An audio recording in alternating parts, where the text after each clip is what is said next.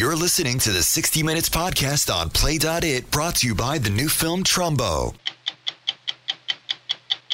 What is this? You might think of heroin as primarily an inner city problem, but dealers are making huge profits by expanding to new lucrative markets, suburbs, all across the country. I'm sitting here looking at you, and you look young and fresh. You're the, you're the girl next door. And you were addicted to heroin. I mean, obviously, it's very flattering that you say, like, I don't look like a junkie, but even Miss America could be a junkie. I mean, anybody can be a junkie.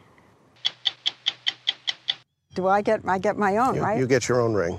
The ring has a tiny computer chip inside a black stone, which transmits a signal. When it's close to the trigger, it unlocks the gun.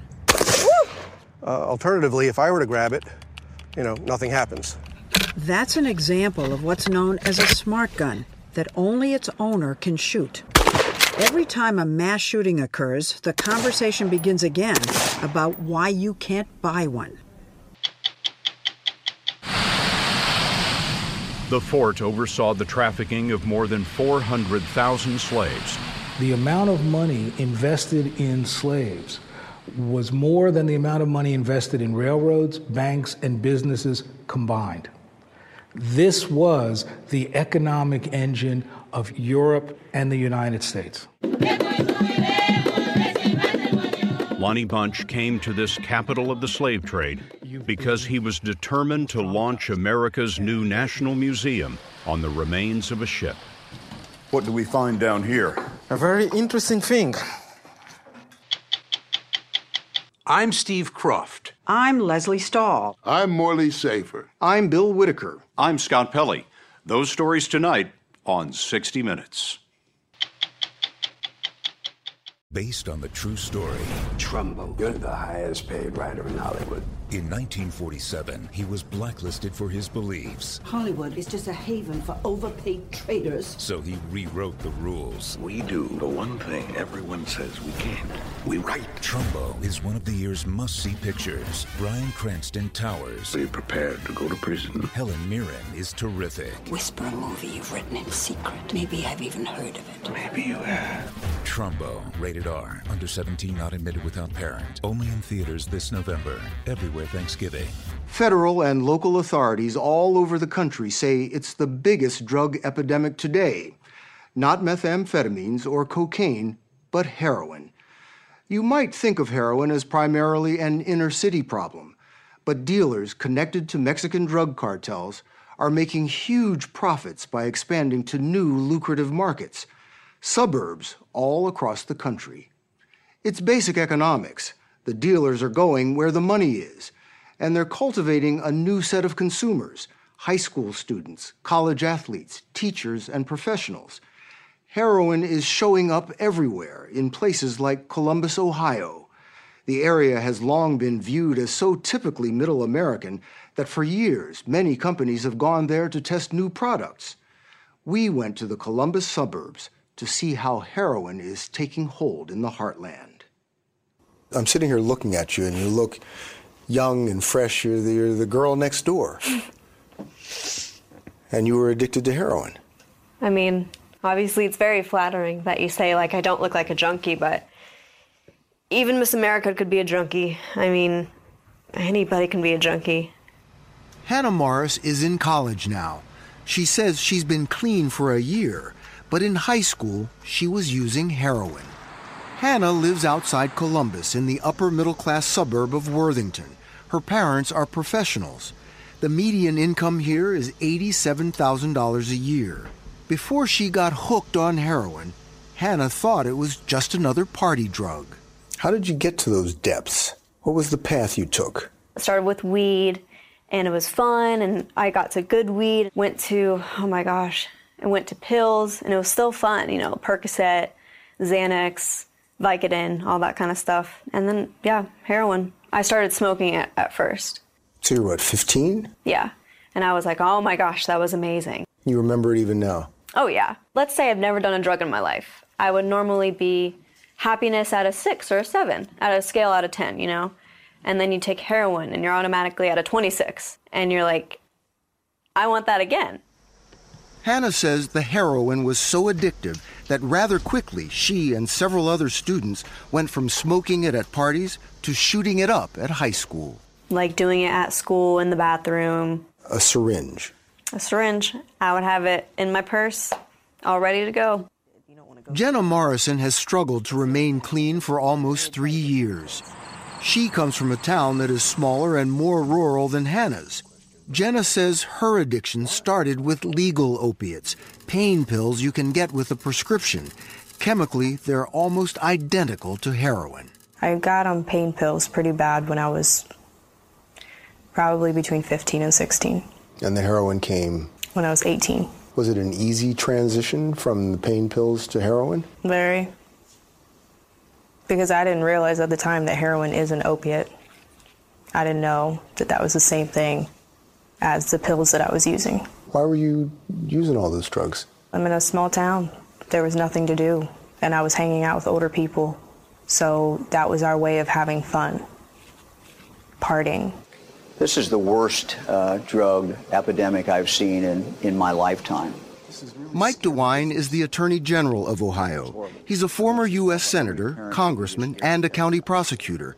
We met him at a state crime lab outside Columbus. It's in every single county. It's in our cities, but it's also in our uh, wealthier suburbs. Uh, it's in our small towns. Uh, there is no place in Ohio where you can hide from it. It's that pervasive? There is no place in Ohio where you couldn't have it delivered to you in 15, 20 minutes. I can text and say, hey, do you have this? We can meet. They would bring it to my house, leave it under the mat. It's pretty easy to get. Full service. Mm-hmm.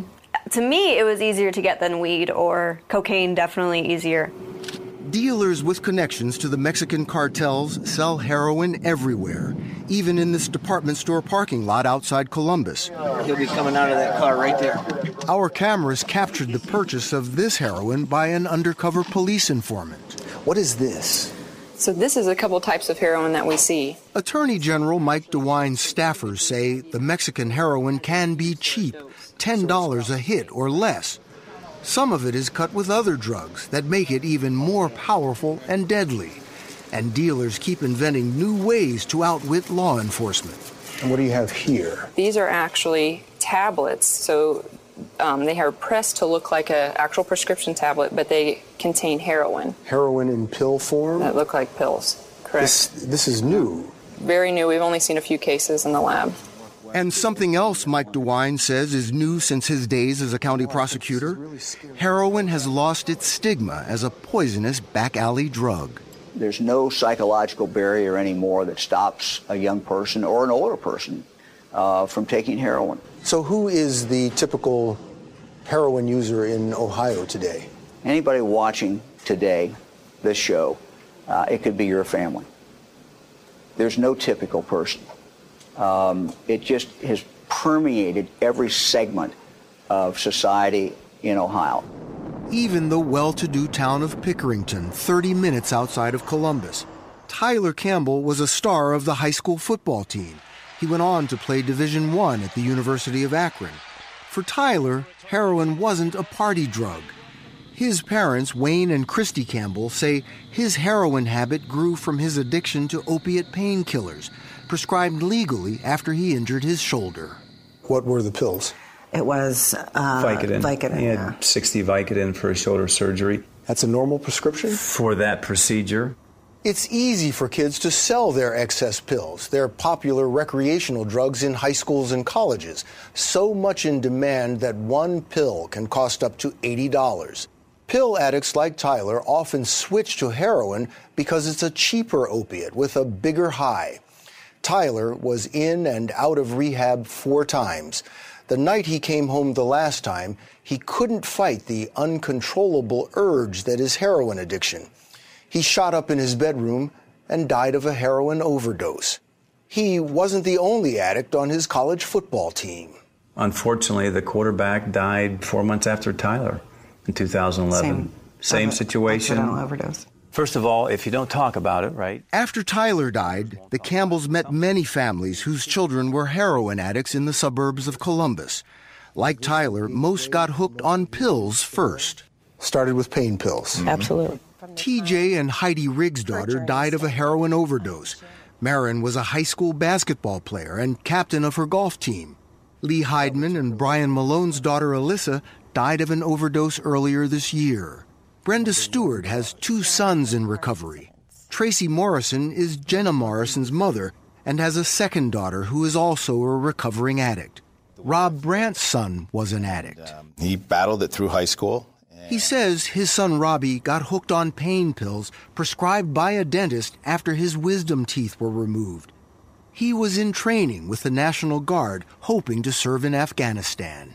And when he came home, he met up with an old friend um, that he used to buy and sell prescription medications with, and that old friend introduced him to heroin. And we did the we did rehab, we did relapse, we did rehab, and he got clean. But the drug called his name again, and, and he said yes, and that was the last time, and he passed from an accidental overdose.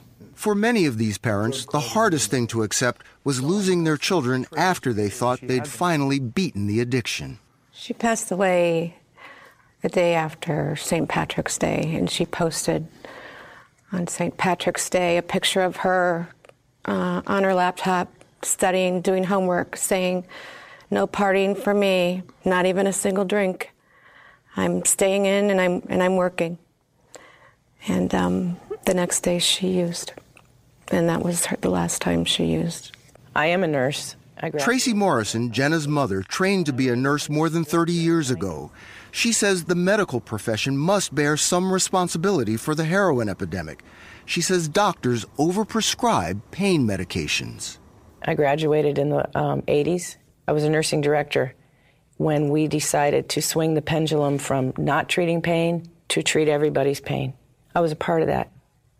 And at that time, I had no idea that we were addicting people.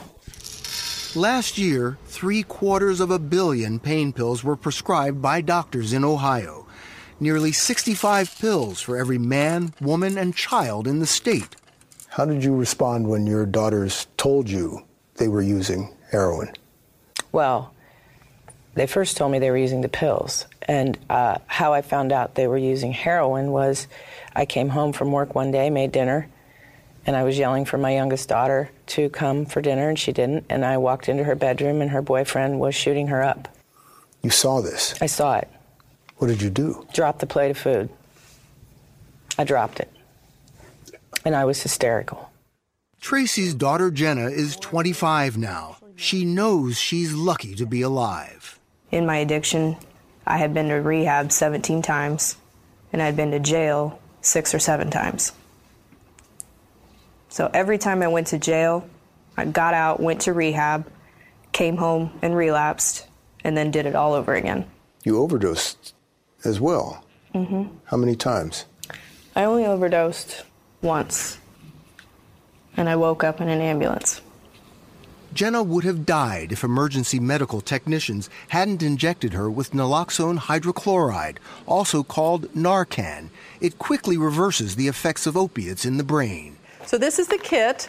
The heroin problem in Ohio is so big, families and friends of addicts, not just health professionals, are being taught to administer Narcan, which is now available without a prescription. This is what it looks like. This is the little purple cap, actually, is the medication. This is a hurricane. Though she's a nurse, Tracy Morrison says at first she had no idea her daughters were addicts. Neither did the other parents. But they feel they missed all the signs and let their children down. You feel guilty every day. And you lost the battle, so you're always going to say, is there something I could have done differently? Is you know, did why didn't I notice that when I had missing spoons that it wasn't because, you know, they left cereal bowls upstairs. It was actually because, you know, she was using him to shoot heroin. But who would have thought our children would mm-hmm. ever do heroin? All of these parents say they wanted to talk to us because too many other families are embarrassed, in denial about their kids' heroin use. These parents say the stigma and shame are compounding the epidemic. No one was talking about that we had heroin in Pickerington. And so for us, we were total shock when it happened. And, but the struggle was the stigma Never say not my child. You're right. Because you never know. It could end Right. up being your child. You never want to get that call. You never want to get that call. The call you got. The call you got. And we got the call. Today, heroin overdoses take the lives of at least 23 people in Ohio every week.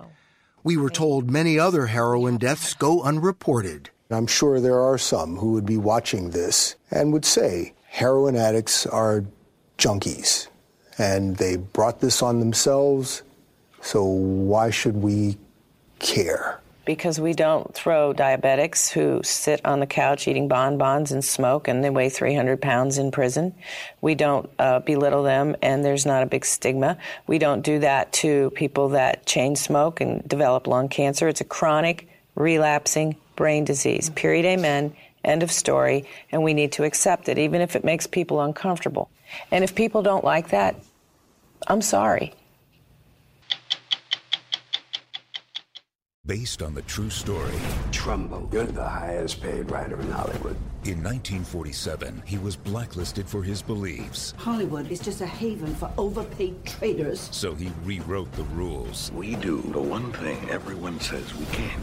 We write. Trumbo is one of the year's must-see pictures. Bryan Cranston towers. Be prepared to go to prison. Helen Mirren is terrific. Whisper a movie you've written in secret. Maybe I've even heard of it. Maybe you have. Trumbo, rated R, under 17, not admitted without parent. Only in theaters this November. Everywhere Thanksgiving. Every time there's a massacre at a school, like the recent one in Oregon, it reignites the debate for more gun control. Not only because of the mass shootings, but because of the hundreds of incidents of gun violence every day on our streets and in our homes. One idea that keeps coming up is smart guns. These are firearms that only work when they're fired by their owner. It seems that gee whiz technology is seeping into every corner of our lives. Why not guns? In the 2012 movie Skyfall, Q gives James Bond a smart gun that only he can activate. It's been coded to your palm print so only you can fire it. Later, when the bad guy gets a hold of it, Good luck with that.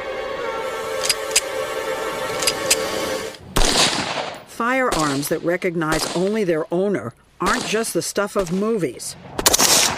Army veteran Tom Lynch is developing a touchpad scanner that recognizes fingerprints, like an iPhone. Add it to an existing gun, and it's a smart gun. So it's recognizing you. It's Here recognizing me. Okay.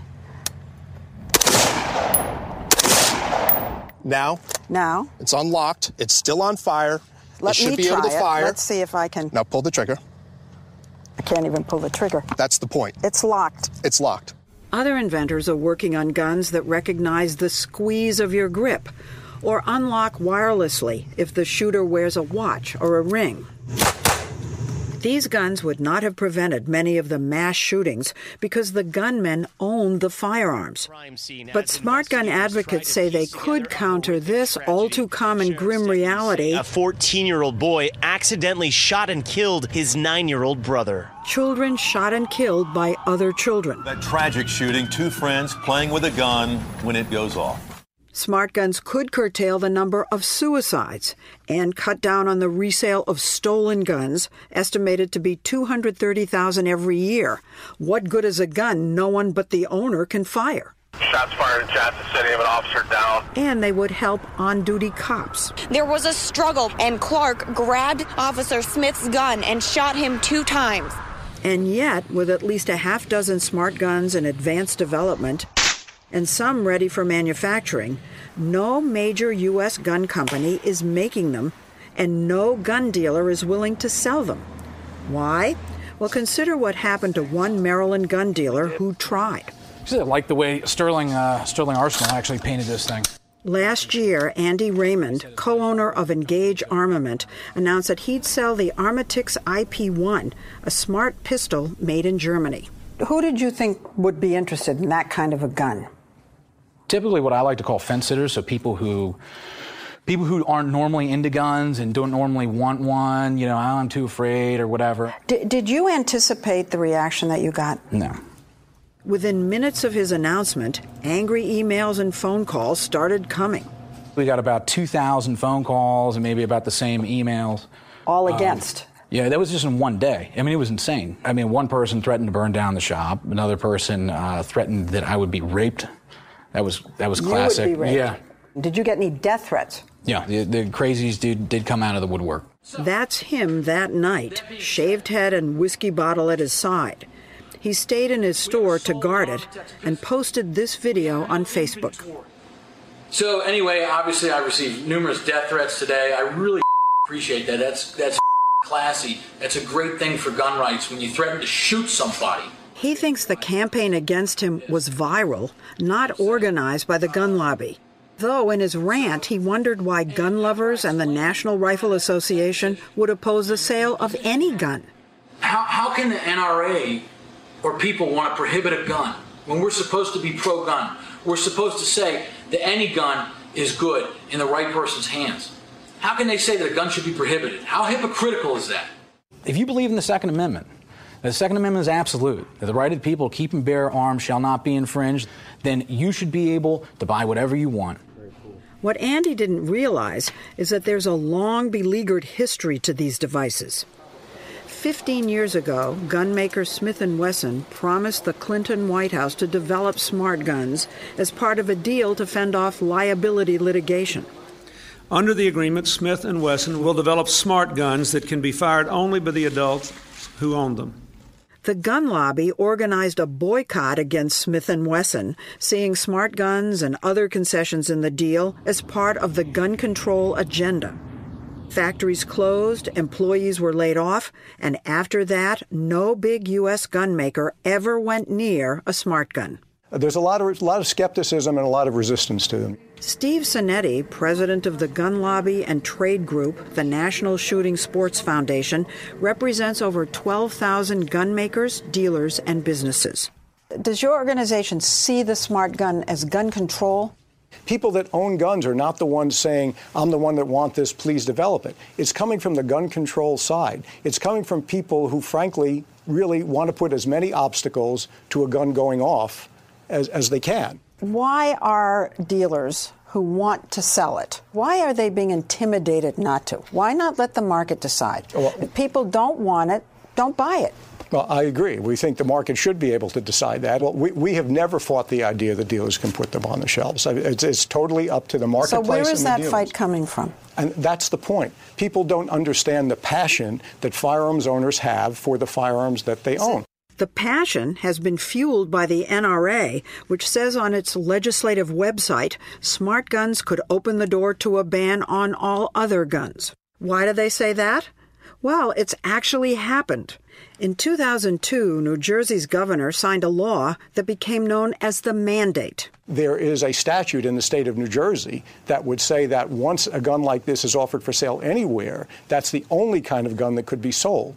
If these guns are sold in Wyoming or California, this triggers this law Right. that everybody in New Jersey has to have Right. that. Mhm. Loretta Weinberg, the New Jersey state senator who authored the law, didn't foresee its consequences. We passed that bill to help spur this technology. It appears it totally backfired because it spurred this passionate objection to the gun.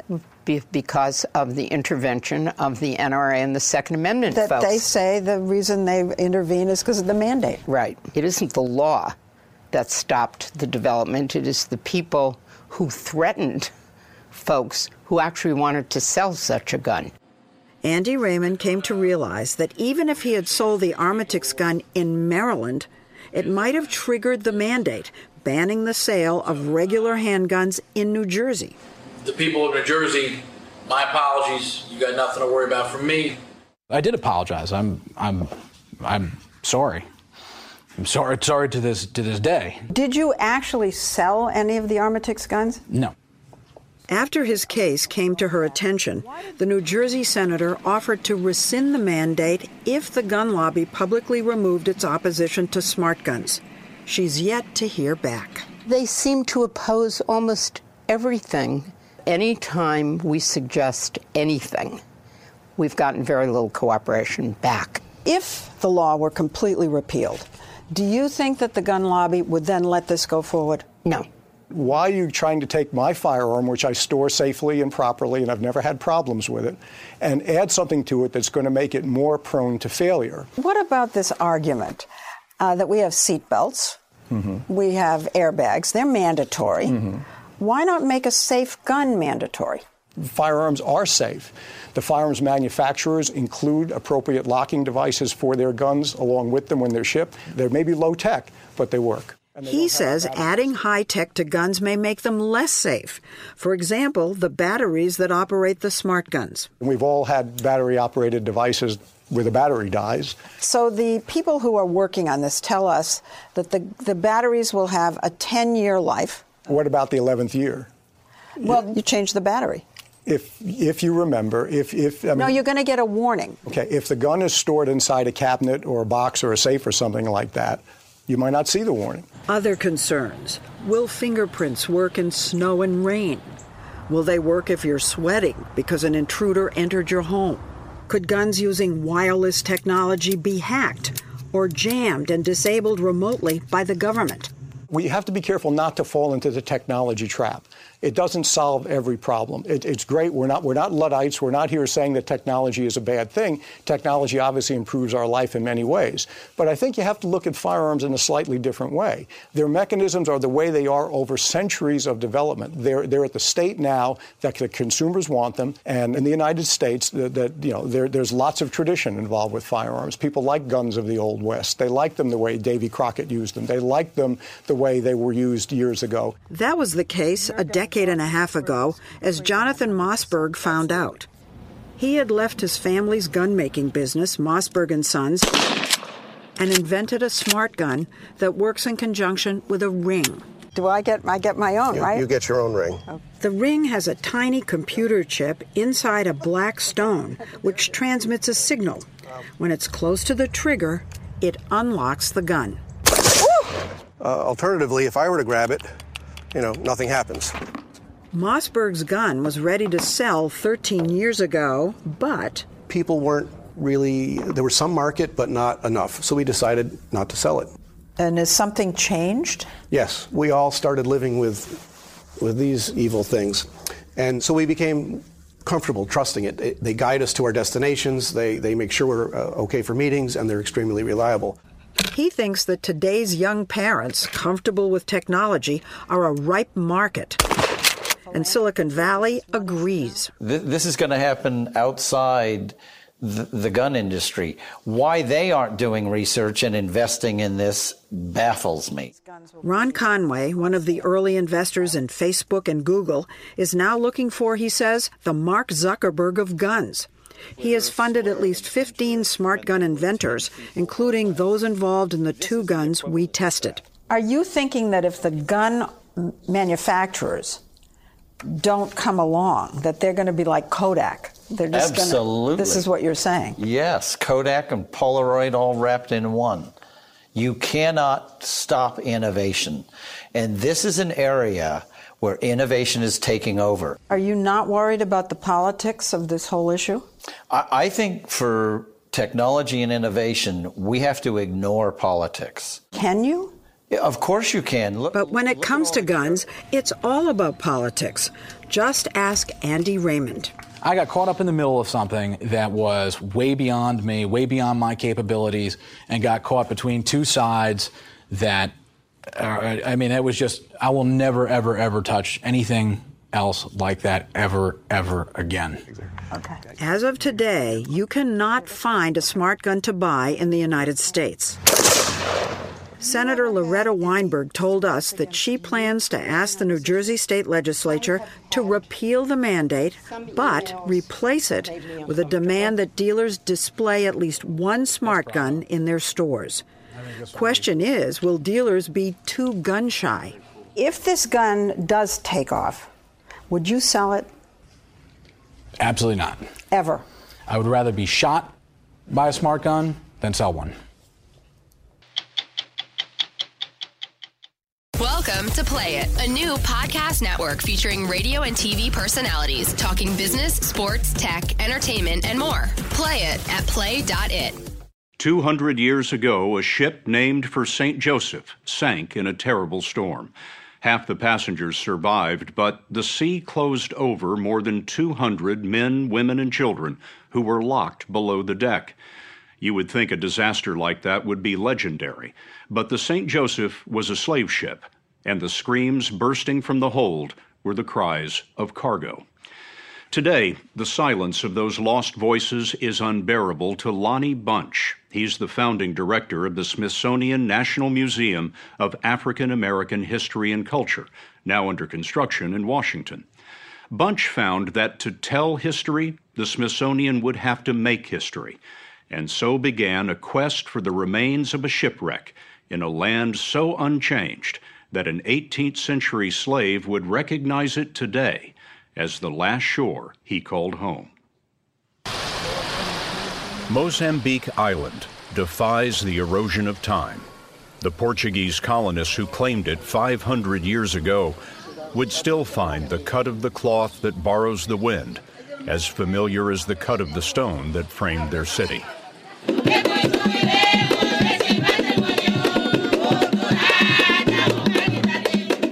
Lonnie Bunch came to this capital of the slave trade because he was determined to launch America's new National Museum on the remains of a ship. I thought it wouldn't be hard. So I called museums around the world and said, okay, look, you must have some things. Uh, you must know where I can get some material. And everybody said, nope. And they said to me, well, Lonnie, almost every slave ship was at the end of its life, so it's probably at the ocean floor. And then I got scared. Then I thought, well, I'm not going to be able to find this. Mozambique Island rises from the Indian Ocean, south of the equator.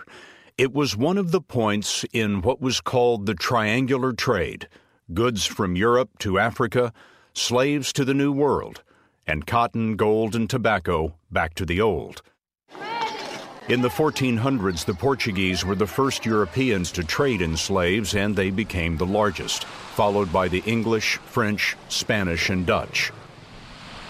On Mozambique Island, the Portuguese built a fortress that they called St. Sebastian for the Christian martyr who was captured, chained, and murdered in Rome in the year 288. The irony of that name was the only thing here the Portuguese failed to grasp. You know, when you look at the enormous effort that went into building this fort, they were protecting something that was hugely valuable to them. They recognized that the key to their future as nations with economic prosperity was the slave trade. The fort oversaw the trafficking of more than 400,000 slaves. Bunch was certain there had to be evidence of a ship, and he soon discovered he wasn't the only one looking. Give me a hand. He found a group of researchers calling themselves the Slave Wrecks Project, and they were following a promising lead. What do we find down here? A very interesting thing. Décio Muianga is a Mozambican archaeologist helping the Slave Wrecks Project locate the beginning of the story. This is a tunnel that was used to put slaves inside the island or put them out of the island as well. Under the old Portuguese town, tunnels connected holding pens to the sea. The devout Portuguese preferred to keep slaves in transit out of sight. How were these slaves captured? Some individuals, African individuals, specialize in capturing slaves. So they will go and raid villages far, far from here. And they walked chained all the way from there to here. And of course, lots of them died on the way. So uh, these were Africans yes. capturing Africans. Yes, yes. It was not only a business for, for the Portuguese, the Europeans in this case, but also for the, some of the local chiefs as well. Those local chiefs came to this auction house to sell captives to European clients. A male in the late 18th century, early 19th century would go anywhere from 600 to 1500 dollars which is probably about oh nine to fifteen thousand dollars today. This was incredibly lucrative. In the years before the Civil War, the amount of money invested in slaves was more than the amount of money invested in railroads, banks, and businesses combined. This was the economic engine of Europe and the United States. By the time you got here, the enslaved marched from the auction house down this ramp and onto the ships. What you probably had was almost an assembly line. You'd bring people, you'd sell people, then you would move them onto the boats and off to the New World. What does black America need to hear, in your estimation, from the echoes off these steps?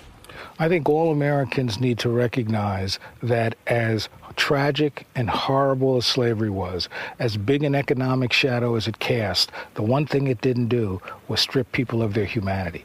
And I wish that all of us were as strong as the people that walked down those steps and got on those boats.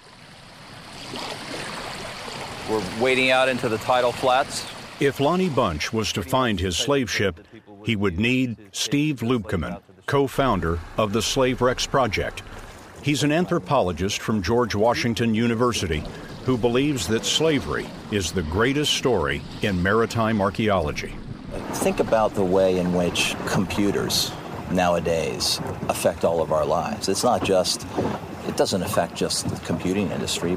I mean, everything is interlinked and depends on this. And the slave trade in its time was truly the equivalent. It reached into and influenced uh, and created the modern world. Even so, it's not likely much has survived centuries under the sea.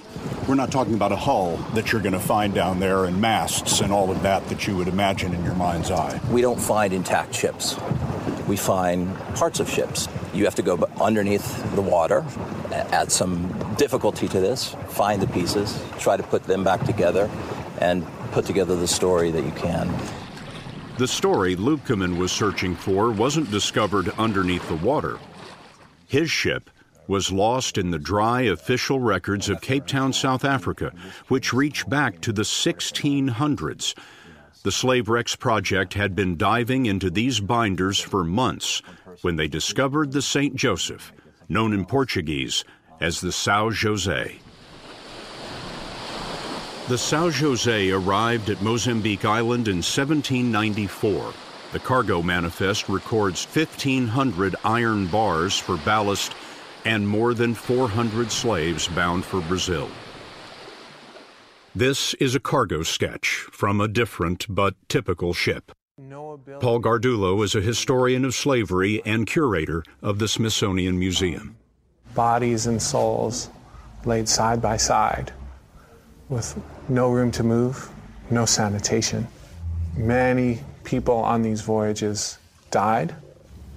How long was that journey? A journey like the one the São José took would could take up to four or more months. This is slavery on a global industrial scale. From about 1500 through the 19th century, through the late 1800s, we're talking about at least 12 million people who were taken from their homelands across the sea.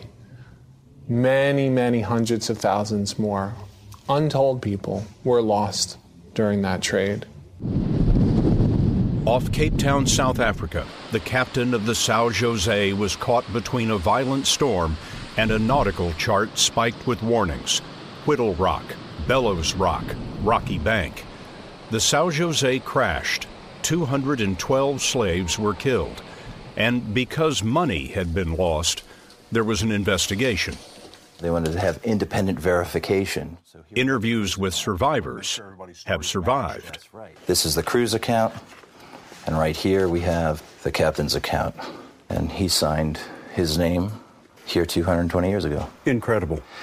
He said he decided to save the slaves and the people. The people are the crew, the slaves are just cargo. The 200 year old investigation pinpointed the site. And in 2010, divers responding to a metal detector discovered bars of iron. One of those divers is Jaco Boshoff, an archaeologist with South Africa's Iziko Museum and Lubkemann's partner in founding the Slave Wrecks Project. Boshoff says these are the iron bars we mentioned a moment ago on the São José Manifest, the ballast for the ship. So you actually were excavating the sand. That's correct. On the sea bottom. That's This correct. stuff was under the sand. Under the sand. So you're in how much water? About five meters of water. About 15, 20 feet of water. That's correct. And then these are two feet under the sand below that. That's right. Turns out, shallow water only makes the work harder. Surf tosses the divers, and sand vacuumed away settles back within hours. But after more than 300 dives, this is what they've recovered so far. This is the little nails that I would. These are nails that pinned sheets of copper over the hull for protection. As you can see, What looks like a lump of concrete is marine growth on a wooden pulley block, similar to this one, used to hoist sails and cargo. This x ray shows the two white spaces where rope was threaded around the wheel. The divers discovered wood that a lab would later trace back to Mozambique. And this may be the most revealing artifact of all. Masked by two centuries under the sea, x rays show a shackle similar to this, used to bind slaves.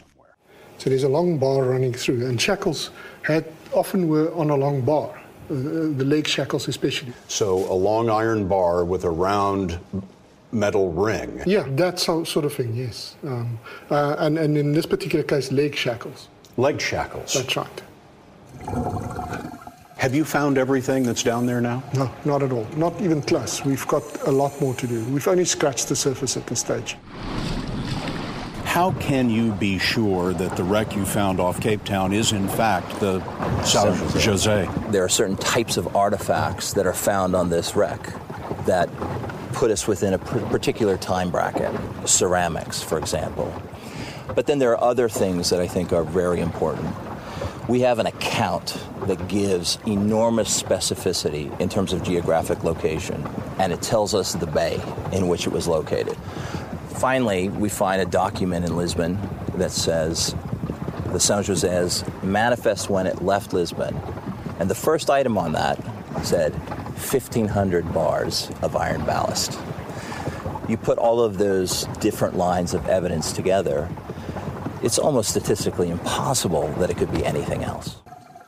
They are the first artifacts known to be preserved from a ship on a voyage of slavery, and they will anchor the slavery exhibit next fall when Lonnie Bunch opens the National Museum of African American History and Culture on the Mall in Washington.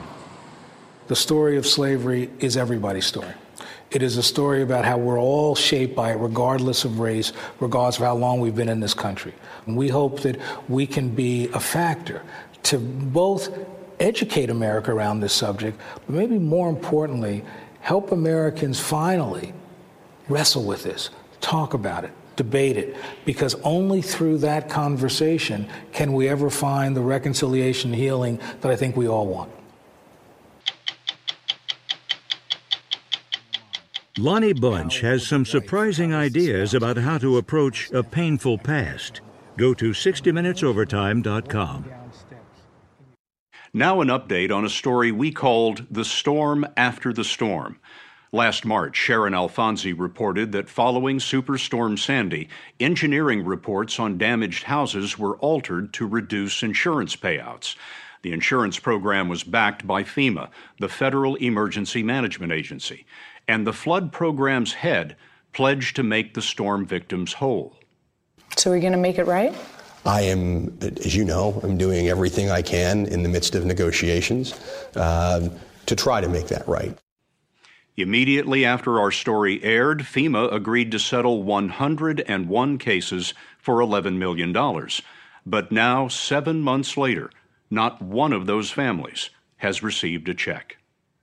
I'm Scott Pelley. We'll be back next week with another edition of 60 Minutes.